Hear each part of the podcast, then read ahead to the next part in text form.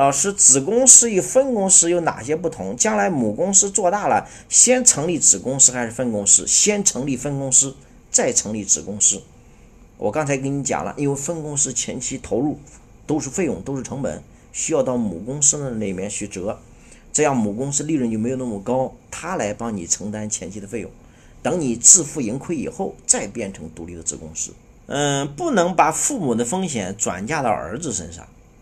对，一般不建议啊。你宁愿转嫁到父母身上，你就不要转嫁到儿子身上，因为父母年龄大了，七老八十了，你即使有点问题，他也不会把他老人家怎么着。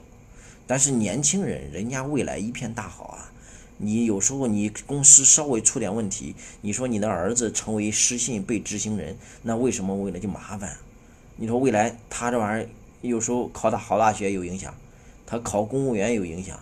他未来出去办公司也有影响，那你早早的不把孩子给废了吗？所以有时候啊，我们一定要不要把我们的孩子身上绑架那么多风险啊！宁愿给自己，也不要给孩子；宁愿给父母，也不要给孩子。先成立分公司的话，如何做风险隔离？分公司其实就是阶段性啊，你很快等你这个分公司开始自负盈亏，就马上要变成子公司的。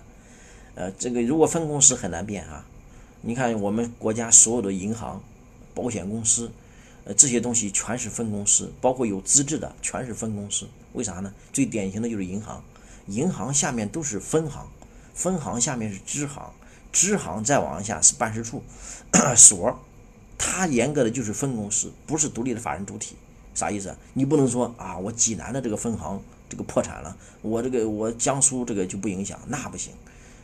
比如说工商银行这玩意儿，你济南分行破产了，我照样可以跑到这个南京分行去取钱去。所以它是它是有独特的这个要求的。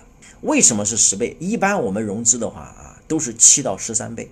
如果风投投你们，一般是十到二十倍。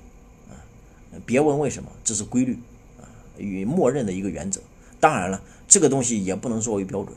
如果投资人很喜欢你，你三十倍、五十倍都行，只要你俩愿意。我只能说，通用的一般是一个什么样的倍数？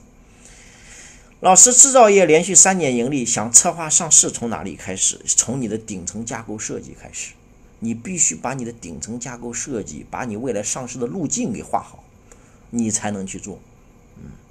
但是制造业你必须有核心的东西哈，你没有核心的东西，你很难你很难上市。上市并不是说你体量够了就能上市。我们中国有四千万家企业，但是真正的上市公司也就四千家，那说明上市的概率是万分之一。那你不是说你的规模、你的利润、你的营收到了你就可以上市，而是你必须你作为制造业，你必须你企业有亮点，比如说我是智能制造，对我是工业四点零。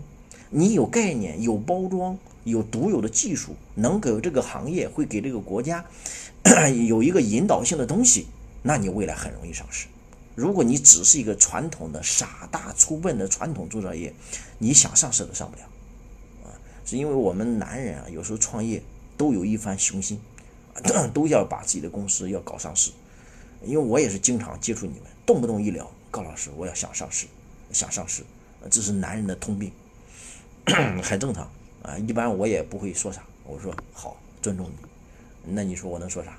你说我们梦想总是要有的吧？万一实现了呢？但是，一般你要知道，我们上市的概率是万分之一。